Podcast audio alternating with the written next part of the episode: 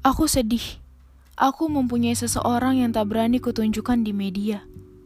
Bahkan, memberitahu temanku saja, aku harus memilih mana temanku yang bisa kuperkenalkan dengan dia atau tidak.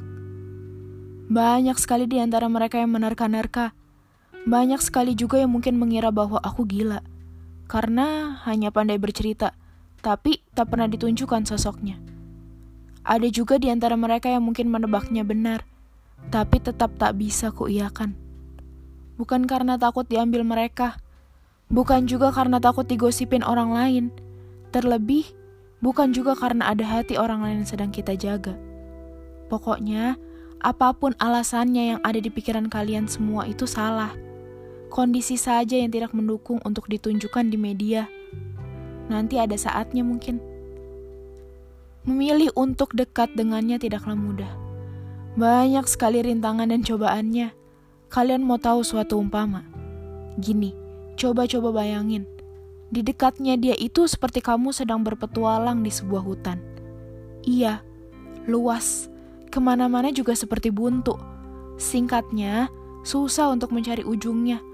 Dan tapi dia hutannya. Selagi kamu mencoba mencari tahu apa saja yang di sekelilingmu, kamu bisa menemui beberapa orang yang sedang mengunjungi hutan itu. Tapi tidak ramai pengunjung ya, karena siapa yang menyukai hutan? Hanya ada goa, pohon, semak-semak, dan bahayanya ada binatang buas. Mungkin mereka mau mengunjungi air terjun di seberang, sehingga harus melewati hutan dulu.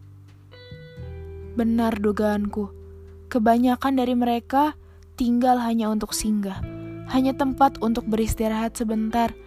Tapi anehnya aku, aku memilih untuk tinggal di hutan itu dan menjaga hutannya agar hutannya tetap indah.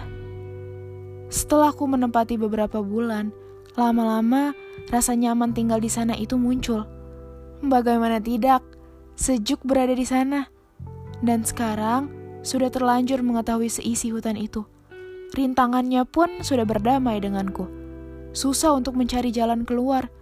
Dan alhasil, hutannya pun membatasi diri, agar hanya teman-temanku saja yang bisa berlibur di hutan yang sudah kujaga selama ini.